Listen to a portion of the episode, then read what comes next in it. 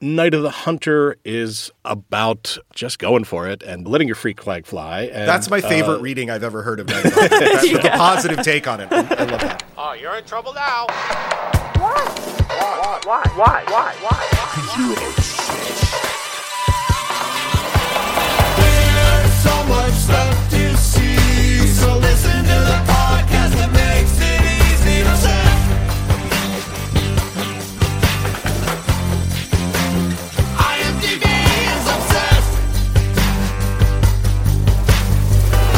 Hello, and welcome to IMDb is Obsessed. We are actually going to be interrupting our regularly scheduled programming this week. Instead of talking about a new series or movie, we're going to talk about three really old movies that are available to stream right now because we really, really love these classic films. We think that you will too, and we want to tell you why you should watch them. And we have a very special guest here joining us talking about these three films, and he brought along one of his favorites. Uh, this is the co host of NPR's Pop Culture Happy Hour, Glen Weldon. Hi, Glen. Hey guys, thanks for having me. Great to be here. Of course, we're so excited to talk to you about these three movies that we have each chosen today. These are three great picks. Yeah, this was a fun watch list. Yeah, we tried to get a little bit of everything too. We tried to, you know, go all over the map. I know there's maybe maybe something for everybody here. I think so. You also recently just wrote a book about podcasts, is that right? Yes. Uh, here's here comes the plug. It's NPR's podcast startup guide: how to create, launch, and grow a podcast on any budget. And it's really made for people who have always been thinking that they wanted to start a podcast, but just don't know where to where to turn. Uh, I interviewed a hell of a lot of NPR podcast people, and they just have some really basic but incredibly useful advice. And uh, yeah, uh, it was uh, a lot of fun. It was a lot of fun to talk to all those folks. That's awesome. I I believe I need that book. I don't believe y'all do. I think you guys are doing great. well, that's great. Everybody should check that out if you're curious about podcasting. Well, without further ado, I think we can get into the first of our three picks here. Yeah, Lizzie, this is your pick, so start us off. It is. And uh, spoiler, it was also my first pick, but Oh! uh, you, got Oh. to, you got to it first. So Okay, uh, well- I'll have things to say. Perfect. We can share this one. I, I will say the title of the show is obviously IMDb is obsessed.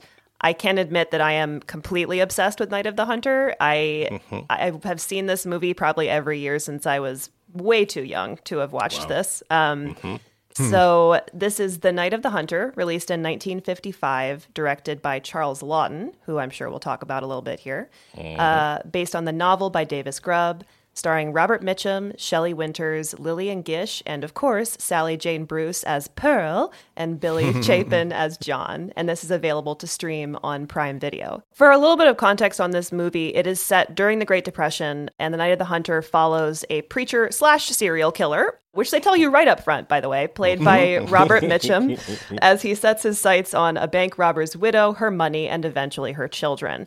So, well, okay, since this was also your pick, I'd actually like to hear from you first about why you gravitated towards this movie.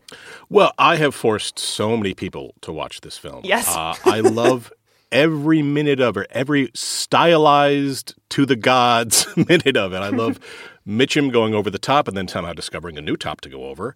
I love I love Shelley Winter saying, My whole body's just a quivering with cleanness. I love that. Yes. Mm. And the image, the imagery of this film are just not concerned with your boring normie life. They are expressionistic, mm-hmm. heedlessly so, larger than life. It is emotionalism in made into like shadows and light and angles.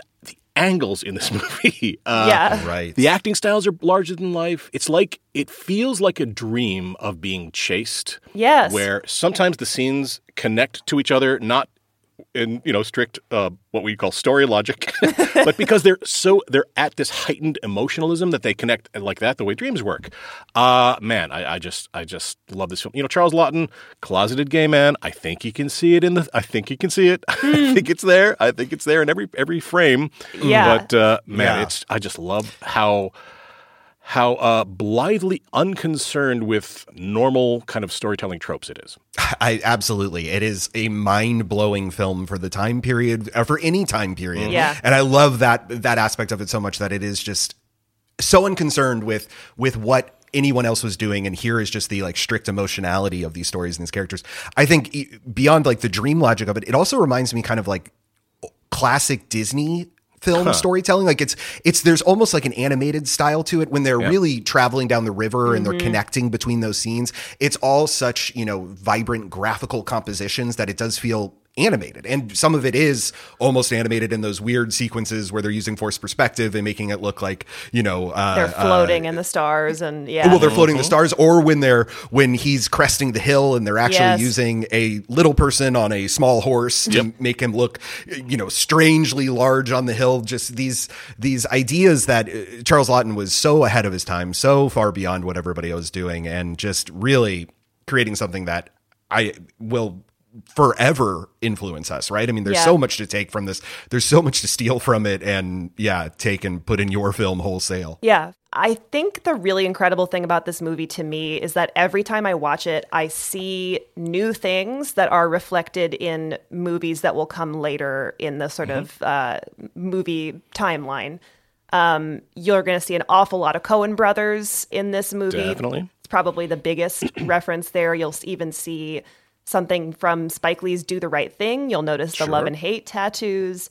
Uh, this time was weirdly the first time I feel like I noticed that that shot of Shelley Winters when she's backlit and there's all the fog and she's looking up at the window and there's a street lamp. I was like, well, no, that looks like The Exorcist. I mean, No, absolutely. yeah, yeah, leaning yes.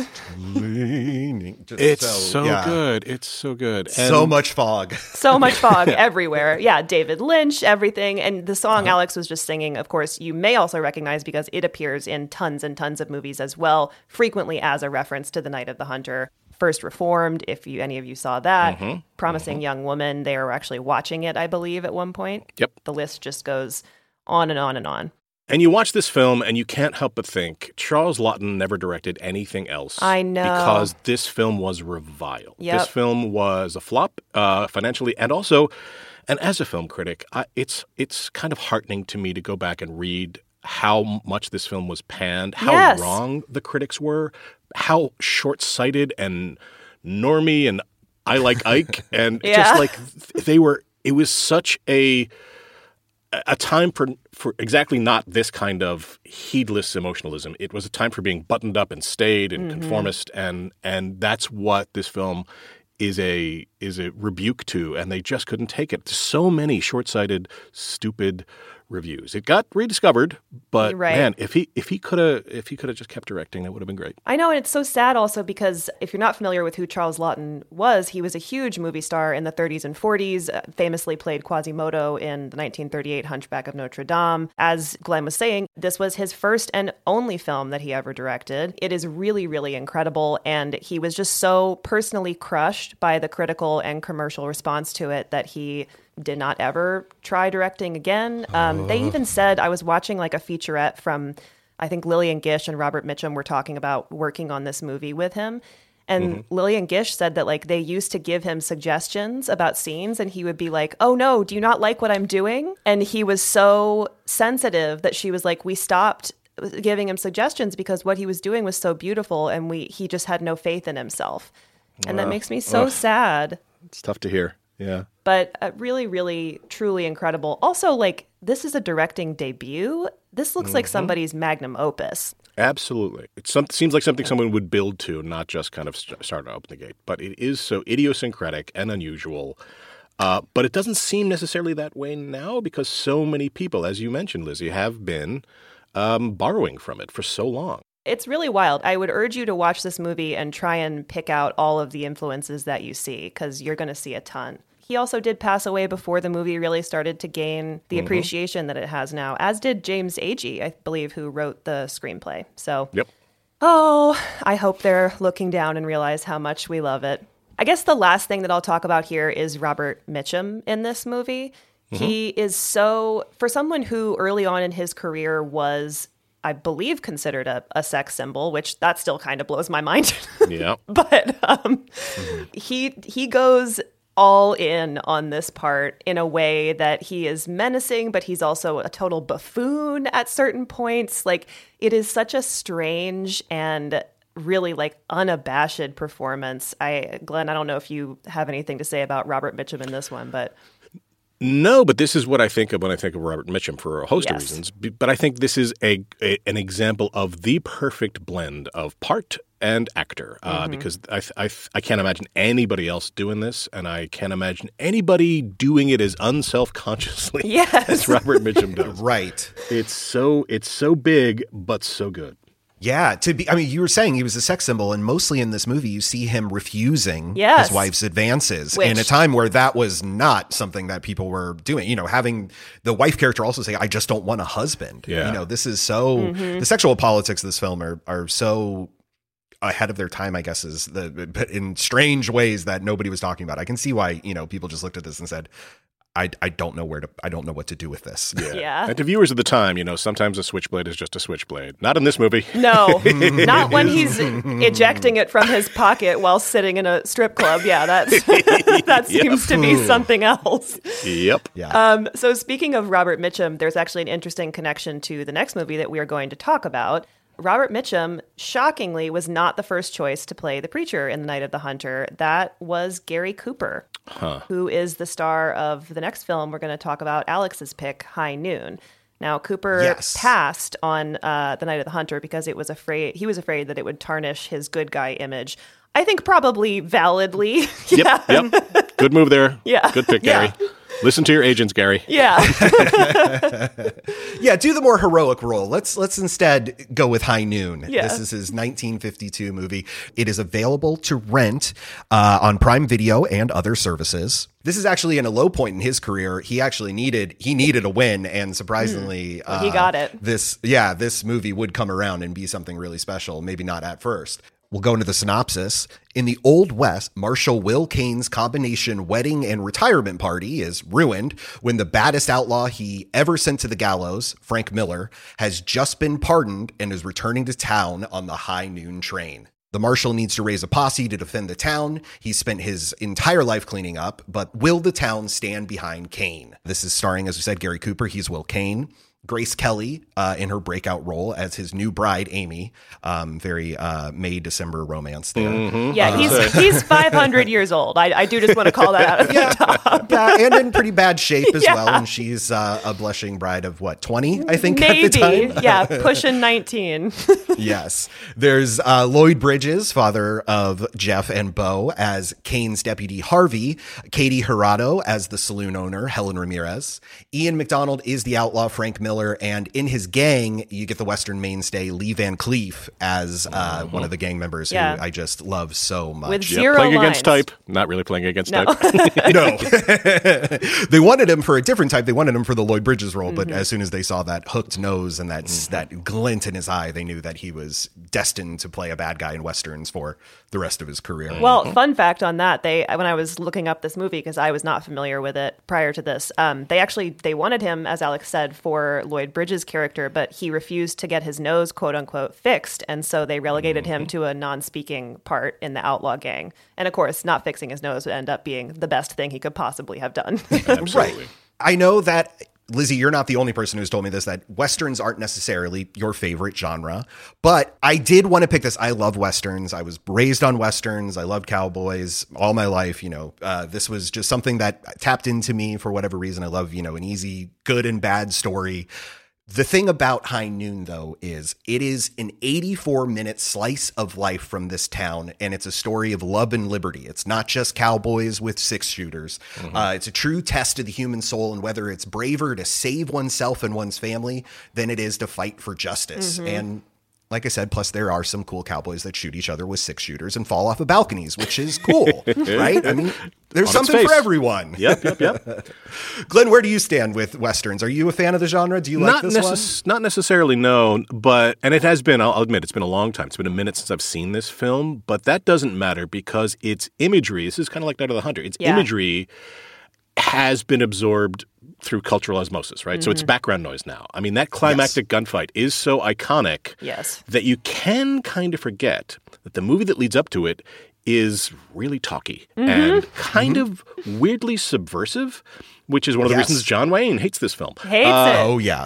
it's about the failure of society, the failure of community to function the way that we still tell ourselves it does. And especially in the 50s, they were mm-hmm. all into telling themselves this is what we all contribute to the common good. That's the American way. Mm. Thing about it is, if the individuals who make up that society are looking out for themselves, everything collapses. Yep. And that's what this Yes. film is, is really about. Yeah, and affronting that idea completely. And it's, you know, it's comes from the writer Carl Foreman, who was blacklisted and in part driven out of Hollywood for being suspected of being a communist. Uh, and in part that was done by, like we said, the king of westerns himself, John Wayne. Um, the Duke despised this movie because he knew it was an allegory for blacklisting, which was going on at the time, which Foreman was a victim of.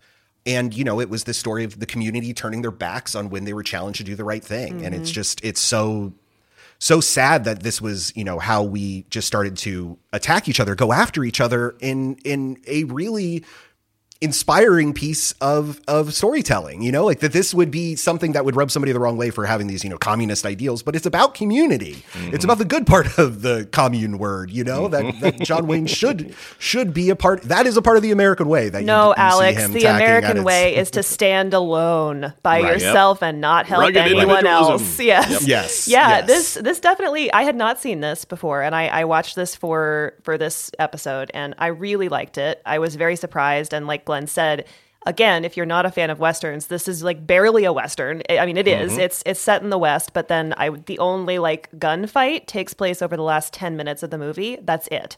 The rest mm-hmm. of the time is very much interpersonal politics in this small town, and it does take on an interesting and sort of weightier meaning, I think, to watch it now with the idea that you expressed about like when the individuals in a community do not take care of the rest of the community, the community collapses.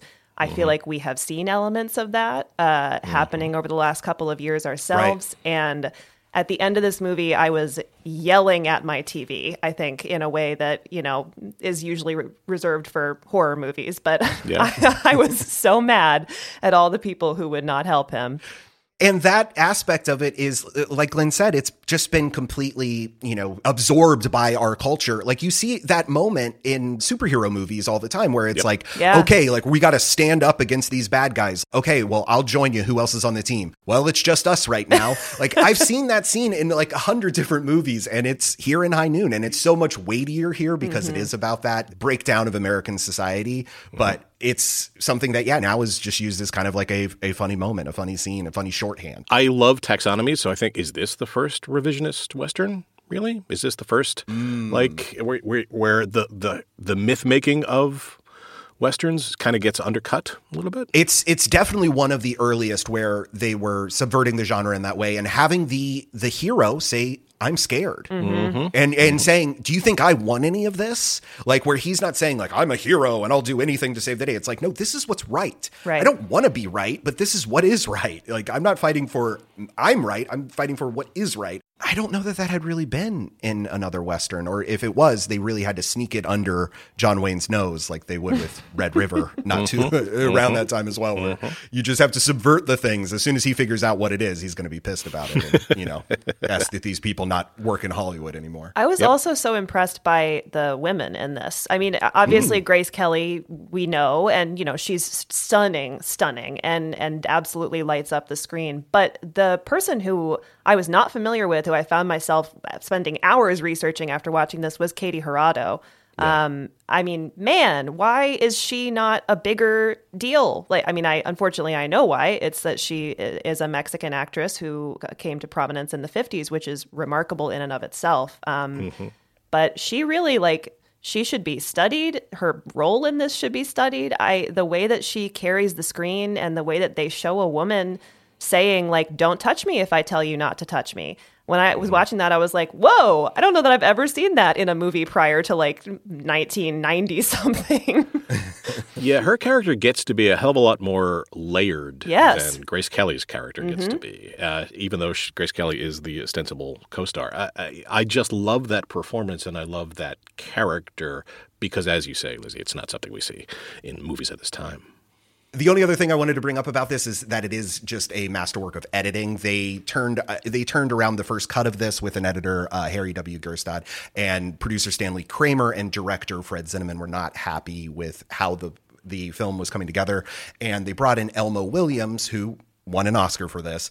And he was the one who really figured out how to pace it with that real time and take it so that it feels like it is told in an 85 minute chunk of these people's lives. Yeah. It's really there's some collapsing of time in the beginning, and then it's really the back 60 minutes of it are just one continuous time frame of what is happening in this town. Mm-hmm. And yeah, that's all El- Elmo Williams figuring that out. And it's it's really if you are a fan of editing or if you're interested in editing, watch this film. It teaches you how to put these things together and how to make just one hell of a gunfight at the end there too. Like like mm-hmm. we said, it's it's it builds to that. It takes a long time to get there, but once it does, it's such an awesome payoff. Yeah. Totally. Yeah, I really love this. Thank you for thank you for making me watch this, Alex. And hey, I knew if I was going to get a western in there, at least pick a short one. Yeah, because I wanted to do something like Once Upon a Time in the West, which maybe is my favorite. But I was going to spare you the near three hour runtime.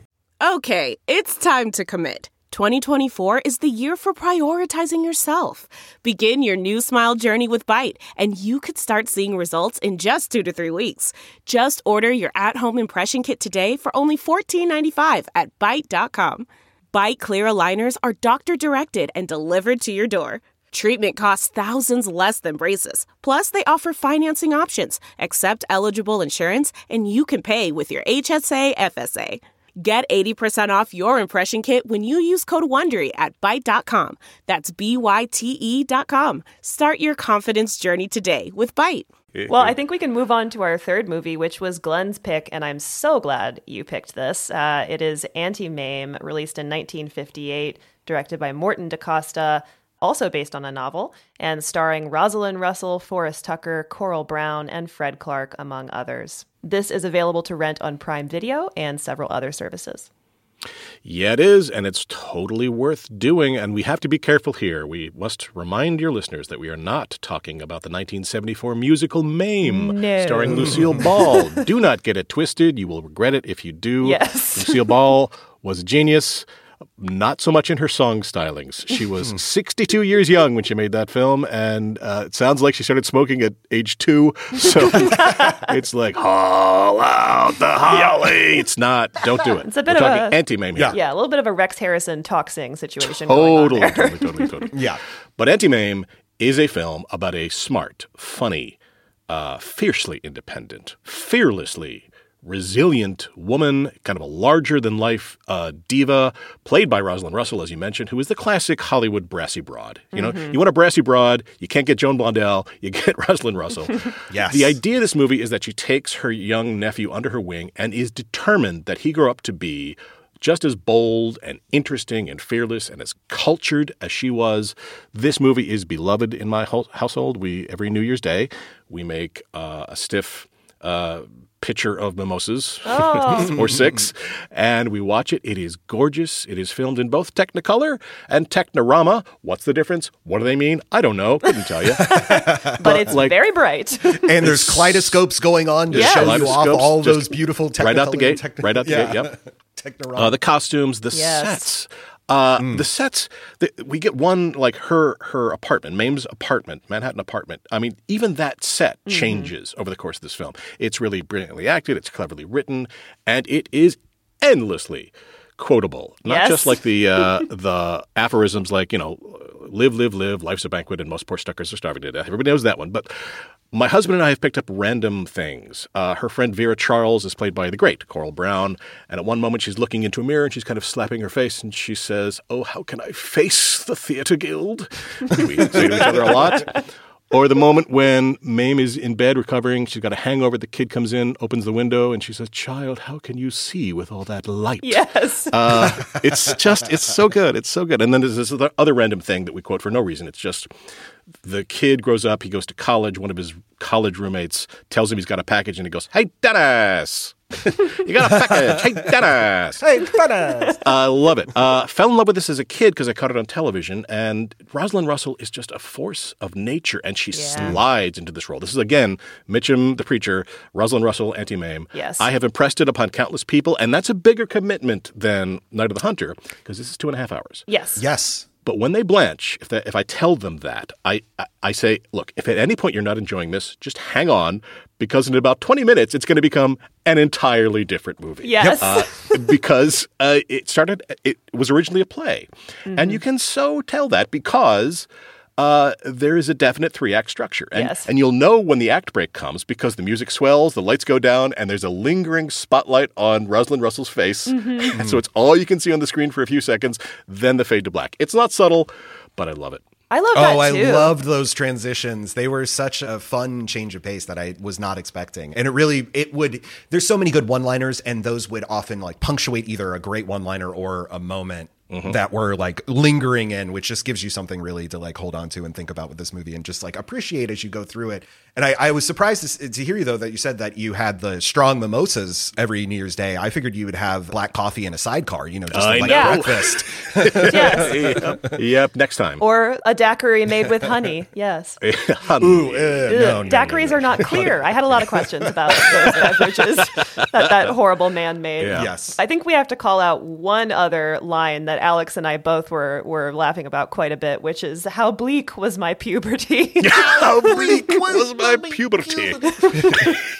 that Uh, just, uh, Agnes Gooch. oh is, my god. uh, my new. I mean, I, I you got me to watch this, Glen. Mm-hmm. I had not seen this. I Oh love God. Rosalind Russell from uh, His Girl Friday. Sure. uh, a movie I've seen a thousand times and just you know try to soak up every single one liner of that.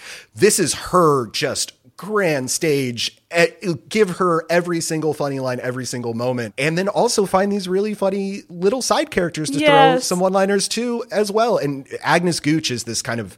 I feel like you know, uh, pro, what do we proto Debbie Downer Yes, kind totally. of every every every you know uh, low status just like uh, just uh, you know a punchline kind of character that Rachel Dratch has played on SNL throughout the years. yep, yep. But she's so funny, and she just comes in and is and is you know there to help Mame with her very important novel, and and just as it comes to her and goes, "I'm your sponge," and I was like, I love this woman. She's so good. She's so silly. Yeah, it is relentlessly silly for the two and a half hours and so joyous in that. I I, I loved it. Really funny. I mean, like laugh out loud Yeah. funny, which I feel like Still hits. Yes. these jokes still work. They really it's do. Not, it's not a passe kind of comedy style. No, and I also I love that like again, I imagine there were elements of this movie that probably were somewhat controversial when it came out. I mean, you know, she is she is radically progressive from the time whether it's her pantsuits underneath mm-hmm. caftans, which I mm-hmm. loved, all very mm-hmm. sparkly.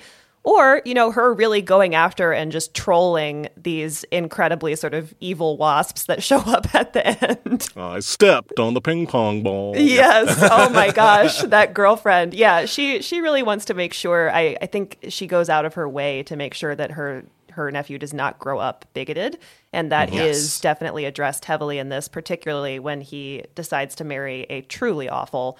Uh, girlfriend at the end, um, and boy, what an excellent piece of casting to find that lady because Gloria, beautiful woman, but you just hate her on sight. immediately, Totally do. yeah. It's it's a progressive film, except uh, Yes. uh, content warning for your uh, for your for your listeners here. You, you don't get five minutes into this thing before you are faced with a one-two punch Yes, of a yes. weird kind of pan-Asian racism. It's like Yes. okay, so For there's the sure. door knocker that's a Chinese dragon, and the soundtrack has the gong and the dee. That's not great. Nobody's saying that's great. No. Then the door is opened by a Japanese butler who's got a high-pitched giggle and broken English. So it's like okay, 1958. oh yes, Uh, yeah. yeah, Like, yeah. It, I it get does it. hit you in the face quite quickly there. it's too soon. It's it's like immediately, but that is some lazy racism. It's like pick a country. you know, I know. you can't do that. But man, uh, everything else about the film is just so uh, smart and vibrant and alive and still, still funny. Still, Yeah. still jokes that just as you guys mentioned, just land and land and land. Love it. And after Rosalind Russell has just spent, you know, two hours ish delivering some of the funniest one-liners that she's ever, ever, ever been, you know, that ever been written, uh, we get that scene with Gloria where Gloria is coming in and saying just the most obnoxious, boring things that a person has ever uttered at a dinner table. And Mame stops talking and she leaves these hanging dead silences in So the conversation funny. where she had always filled in the conversation, always kept it going, always kept it flowing, always kept it interesting. And she just looks at this woman and it just can't bring herself to even say anything to her. And it's it's maybe my maybe the funniest part, maybe the the hardest. I was laughing through this very very funny movie. Yep. Yeah. Yep. Also, Rosalind Russell is another one that I feel like should get more recognition for the kind of work that she did. I grew up watching Gypsy a lot, Oh, which sure. I mean, mm-hmm. that's I also almost chose that, but again, that is quite long and very sad. But she did something very unusual, I think. And you know, yes, she was playing these more like tough women characters, but she like wasn't afraid to let them be really unappealing in some ways. There's shades of that in Mame, although she still comes across, you know, very enigmatic, but particularly when she when she does take on the role in Gypsy, she's she's a nightmare, but she's like so good at it. I just really love her. Right. She is worth worth your love. Yes. She's amazing. So I was trying to find a through line to these films, and I think they're all in different ways subversive in a good way, right? Night of the Hunter is about just going for it and being, uh, letting your freak flag fly. And, That's my favorite reading I've ever heard of. Night of the Hunter. That's the positive take on it. I, I love that. And High Noon is really about uh, you know the the fragility of society and uh, how how selfishness can make everything go go to hell. And Auntie Mame is about you know life's a banquet. and Most poor suckers are starving to death. Uh, there's a through line there. You got to squint, but it's there. yes. Totally. And if nothing else, they're in the 19, they're all 1950s films, so you'll Right. get a great 1950s film education. That's true. uh, from a very odd time in filmmaking where things were really changing and really trying and pushing boundaries. For sure. Well, thank you so much for joining. Before we go, actually, is there any show that you are obsessed with right now? Anything currently on TV or any movie? Uh, well, we were talking about it before uh, taping. Severance on Apple TV Plus is is so good. It's so singular and of itself. It is not like anything you've seen before. And instead of being this kind of broad, lazy corporate satire uh, exploiting workers, it is about the weird world that it builds and that just Yes. doubles down on. And it is so imaginative and so sharply observed. Uh, readers, listeners should know it's nine episodes you will be screaming at your television at the conclusion of the season because it is it does end on a cliffhanger. But if you can do it, if you can handle that, then then do it. But because it's it's worth it. Yeah, we love it. We talked Yeah. about it last week in last week's episode, um, and yeah, we are we're completely obsessed with Severance as well. And I really hope it gets I hope it gets more. Um, It's gotta, it's gotta, yeah. gotta.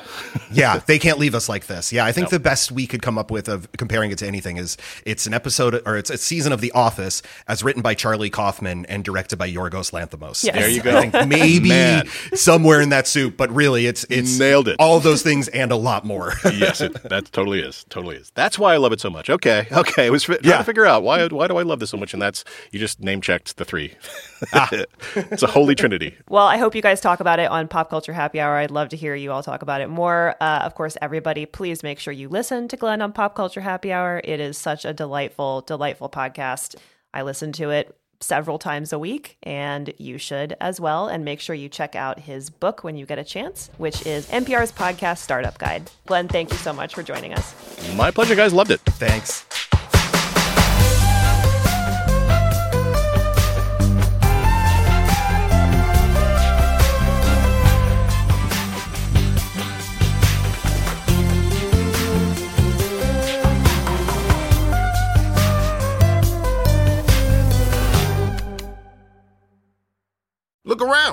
Can find cars like these on AutoTrader, like that car riding your tail. Or if you're tailgating right now, all those cars doubling as kitchens and living rooms are on AutoTrader too. Are you working out and listening to this ad at the same time? Well, multitasking pro, cars like the ones in the gym parking lot are for sale on AutoTrader.